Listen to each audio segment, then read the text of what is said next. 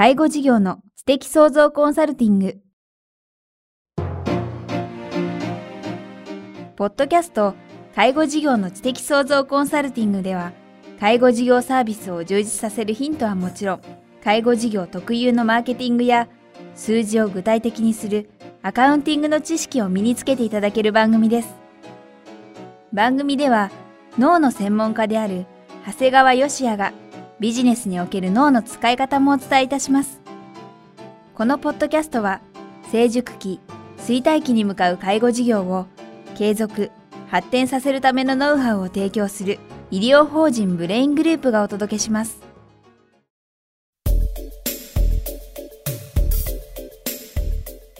皆さんこんにちは。番組インタビュアーの早川洋平です。介護事業の知的創造コンサルティング。今日は第66回お届けします。長谷川さんよろしくお願いします。よろしくお願いします。前々回前回と、えー、アカウンティングの話をしてきましたが、今日はどんなお話を？そうですね。まあ、あの、多少前々回と被るところがあるんですが、はい、まあ、今回はですね、まあ、経営の指標をですね、まあ、自分で、えー、インプットするということですね。経営の指標？そうですね。まあ、前回まではですね、会計事務所さんとの前提条件の話をさせてもらって、で、まあ、これでなんとか月次報告書を、まあ、作ってもらったという段階になったとしましょう。はい。で、これをですね、今度はですね、先々回お話しした指標をですね、自分で報告書から数字を拾って入力をしてくださいっていうところからスタートしたいんですよね。ああ、そうかそう。いくつか拾うっていう話がありましたね。そうなんですよ。だから例えばまあ、会計事務所さんと話してですね、例えばこう、いろんな月次報告書が出るようになりました。じゃあ、ついでに悪いけど、この指標も作ってよって言っちゃうとですね、うん、これは実はですね、もう完全な受け身になってしまうんですね。これ実は情報のインプットになっちゃうんですね。うんだからもう経営者ってのはですね、もう日々いろんな情報にですね、もう、なんていうかな、もうさらされてるわけですね。そうですね。でもいっぱいいっぱいインプットしますから、まあ、まあその中の一つになってしまって、結局埋没して聞き流してしまうということなんですね。はいで、実はですね、ここでですね、自分で数字を拾って入力をするとですね、これはどういうことが起こるかっていうとですね、その作業でですね、自分で数字をインプットしてるんですが、実はアウトプットもしてるということになるんですよね。要するに自分で数字を頭の中に入れて、もう一回入力をするという動作でアウトプットしてるんですね。確かに。はい。だからこのインプットしながらアウトプットするという効果っていうのは、実はもう脳の働きから見てもすごい絶大なものなんですよね。ああ、そうなんですね。はい。だから、ただ単に頭の中に入れてるものっていうのはどんどん流してしまうんですが、一、うん、回入れて出すってことはですね、入れてるものをですね、もう一回加工して出すということでですね、ものすごく頭の中に残るんですね。しかも単純に入ってきたものをその人その人のいろんな状況とかも含めて一回フィルターがかかるってことですね。そうなんですよ。だからもう、大体僕らですね、あの、優秀な経営者の人たちと話をしてるとですね、大体自社の数値ってのはものすごい頭に入ってます。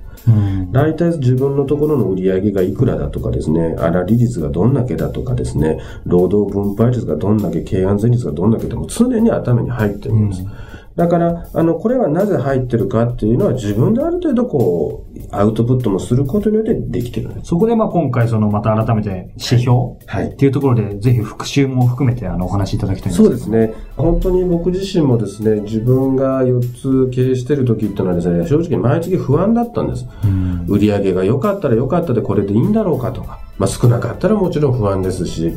人がどんどん増えてきて経費が増えてくるとこれでいいんだろうかとか、うん、やっぱり常に不安なんですね。だからあえてまた僕がですね、ここで今回復習したいっていうのはですね、これをとにかく皆さんがですね、えー、理解して毎月行動してもらえばですね、ほんと日々心安らかになりますよということなんですね。一番楽になる。そう、そうするとまた次何かトライしようかなって気になってしまいますので、はい、だからまあ皆さん正直一つ二つの会社じゃなくてもっと三つ四つやっていこうって気になる可能もあるわけです。うん、で、まずはですね、えー、粗利率。ありましたね。はい。これはもう介護事業の場合はサービスの種類でほぼ決まっていますので、もう自分自身のサービスのパーセント程度を把握するぐらいで大体いいです。うん、まあそんなに大きな変動がなければ大丈夫ですね。はい。まあ、粗利というのは売上から変動費を引いたものですから、うん、まあ、例えば訪問事業系であれば、ほぼ変動費がありませんので100%。はい。まあ、デイサービスだとかですね、まあ、食事を提供しているところなんかは食材費の絡みでまあ90%台ですね。うん、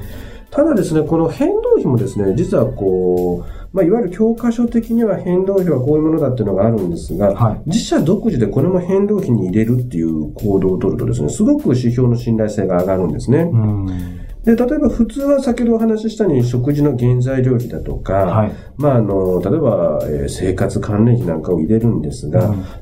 ばですね、パートさんの給料を入れるっていう手もあるわけですよ。うんで、そのパートさんっていうのはある程度ですね、えー利用者さんが増えたところに、えー補うという意味ではですね、だからこれがまあ固定費であるか変動費であるかっていうのはもうある程度こう、それこそまたサービスの事業によって違うんですが、例えば単純にパートさんに伴う訪問系の事業なんてのも完全にこれ変動費に入れてもいいんじゃないかっていうところはあるんですね。要するにヘルパーさんをパートで雇ったらその分売り上げが伸びるっていうわけですから。そうですね。パートさん、まあ、イコールほぼ非非常勤って言ってしまってそういうことなんですよねつまり変動ってことですよね。でも逆に言えば、じゃあ常勤の方はどうかって言ったら、その人たちは訪問しようがしよう前が売り上げが、売り上げは、あの、上がろうか上がる前だろうか、給料が決まってるわけですか？ら、それは固定費なんですね。だからパートさんは逆に来てもらえば来てもらっただけ売り上げが絶対伸びるというパートさんであれば、これは変動費に入れるっていうのも一つ手なんですね。うんだからこれは決して教科書には書いてないんですが、介護事業なんかだとそういうことをすると、よりこう、決算書というのが精度が増していきますね。うん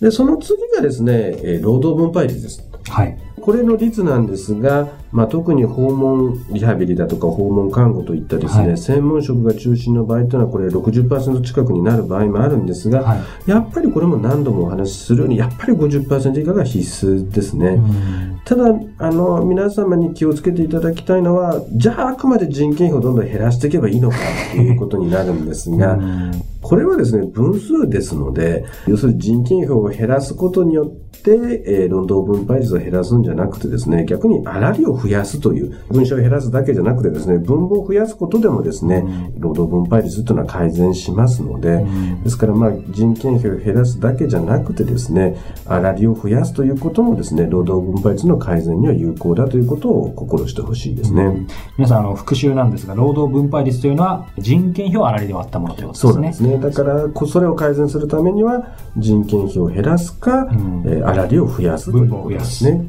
で、さらに、こう、もう一つ頭に入れてほしいのは、ええまあ、一人当たりの平均賃金もですね、これもちょっとこう、今回の指標以外に頭に入れてほしいですね一。人当たりの平均賃金。そうなんですよく介護事業でですね、あの、注意しなければいけないのは、先ほどお話しした、労働分配率がすごく適正な数字を示していてもですね、はいそこに、えー従事している数、労働者の数が多かったりしたらですね、一人当たりの賃金が少なくなるんです。そうですね。だからこう、そうすると例えばワーキングプアの数がたくさん生み出してるに過ぎないっていうことも出てくるんですねじゃあ。出てきた数字がいいからといって、その中身もちゃんと分析しないそうなんです。やっぱりそこまで分析してほしいですね。だからあくまでですね、労働分配率は低く、ただ一人当たりの人件費はですね、少しでも多くしてほしいなとは思います。だからそのためにはできるだけですね、一人一人のですね、労働生産性を上げていただくということが基本になっていきますね。わかりました。で、まあ、最後にですね、こう、経営安全率なんですが、これは営業利益をですね、まあ、利益を粗利で割ったものになります。で、もうこれ、介護事業というのはですね、本当に今度もですね、平成24年の4月に介護報酬がまた変わるんですが、は基本的にはですね、もう、これだけ国にお金がない状況ですから、この介護報酬がもう上がるなんてことまずないんですね。い。うんもういろんな理由でどんどん下がってきますから、もうどんな状況でも最低でもこの経営安全率は10%。はい。できれば15%は維持してほしいですうね。ん。で、先々回もお話ししたように、この経営安全率は、この経営安全率分、売上が落ちても、え落ちた時にえ利益を確保できる率になりますから、はいまあ15%であれば15%落ちても対応できるということですので、うんまあ正直言うと介護事業はですね、一桁パーセントが多いんです。現状は？現状は一桁パーセントのところが多いもんですから、それこそ介護報酬がちょっと減ったっていうと、それだけで利益が吹っ飛んでるところが多いんですね。ですから、うちも15%常に目標にしてるんですが、なかなか15はやっぱ難しくて、12、3になってるのが事実でありますね。うん。ただ、そのためには常にですね、売上、粗利、人件費、で、あと、その人件費以外のその他経費に目を配ってですね、はいいわゆるよくいわゆる筋肉質な経営をする必要があってですね、やっぱり無駄なものは、あの、どんどん省いていく必要があってですね、もう決してどんぶり経営ではいけないんですね。で、まあ、うちのグループはですね、まあ、これに基づいてですね、はい実は5年先の決算書まで作っています。5年先ですか？はい。これをですね、5年先、まあ、いわゆる60ヶ月後までの決算書を作成し、それを60分の1にしてます。すごい。で、これを月次でチェックしていきます。はい。で、毎月達成できれば、これを続けていけば5年先は必ず達成できるんですね。うちはもう7年ぐらいこれをやってるんですが、は最近こう、ずいぶん前のやつを見返してみるとですね、はい。実はもう6、7年前にはですね、夢物語だなと思うほど結構高い目標を掲げてたんですがね、え結構今立ってみるともうなんかみんなその時以上のところまで達成してるんですえね。ですから皆さんもですね、ちょっと夢物語みたいなですね、5年先の計画を立ててですね、で、そのままにしてたって当然達成はできませんから、じゃあそのためにはどうやって毎月、えー達成していけばいいのかということをやっていけばですね、思いのほか達成できてしまうんですよっていうのをお勧めしたいですね。なるほど。まあ今お話があってよくね、ビジネス書とかでその夢や目標はい。は紙に書けば叶うって言いますけど、ある意味それは、まあお話が伺ってると正しくて、これは会計的なものもきっちり数字を立てれば、はいで、それにちゃんと従って行動していけば、やっぱ叶うものなんですね。そうです。だから書いただけでほっといたらやっぱ叶わないんですがそこ、ですよね。書いた後月次で落としていけば結構叶うんではないかなと思います。はい。ということで、えー介護事業の知的創造コンサルティング、今日は第66回お届けしてきました。長谷川さんありがとうございました。ありがとうございました。この介護事業の知的創造コンサルティングではですね、引き続き、長谷川さんへのご質問をお待ちしております。ご質問はですね、ブレイングループのホームページの中にですね、介護事業の知的創造コンサルティングのバナーが貼ってありますので、そこから専用ページに入っていただければ、お問い合わせフォームがございますので、ぜひ皆さんたくさんの質問いただければと思います。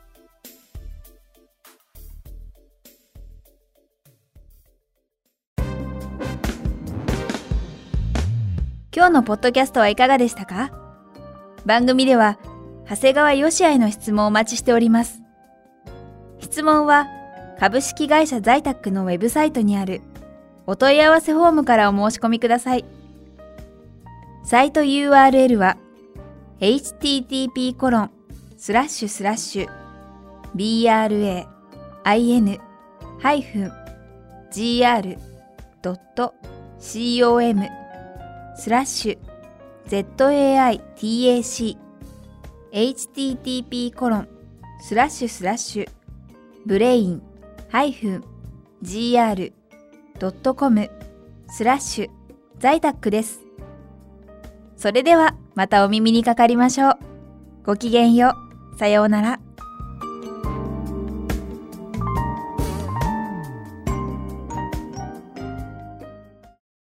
この番組は、提供、医療法人ブレイングループ、理事長、長谷川義也、プロデュース、キクタス、早川洋平、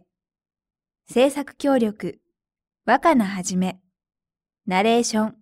清水夏美によりお送りいたしました。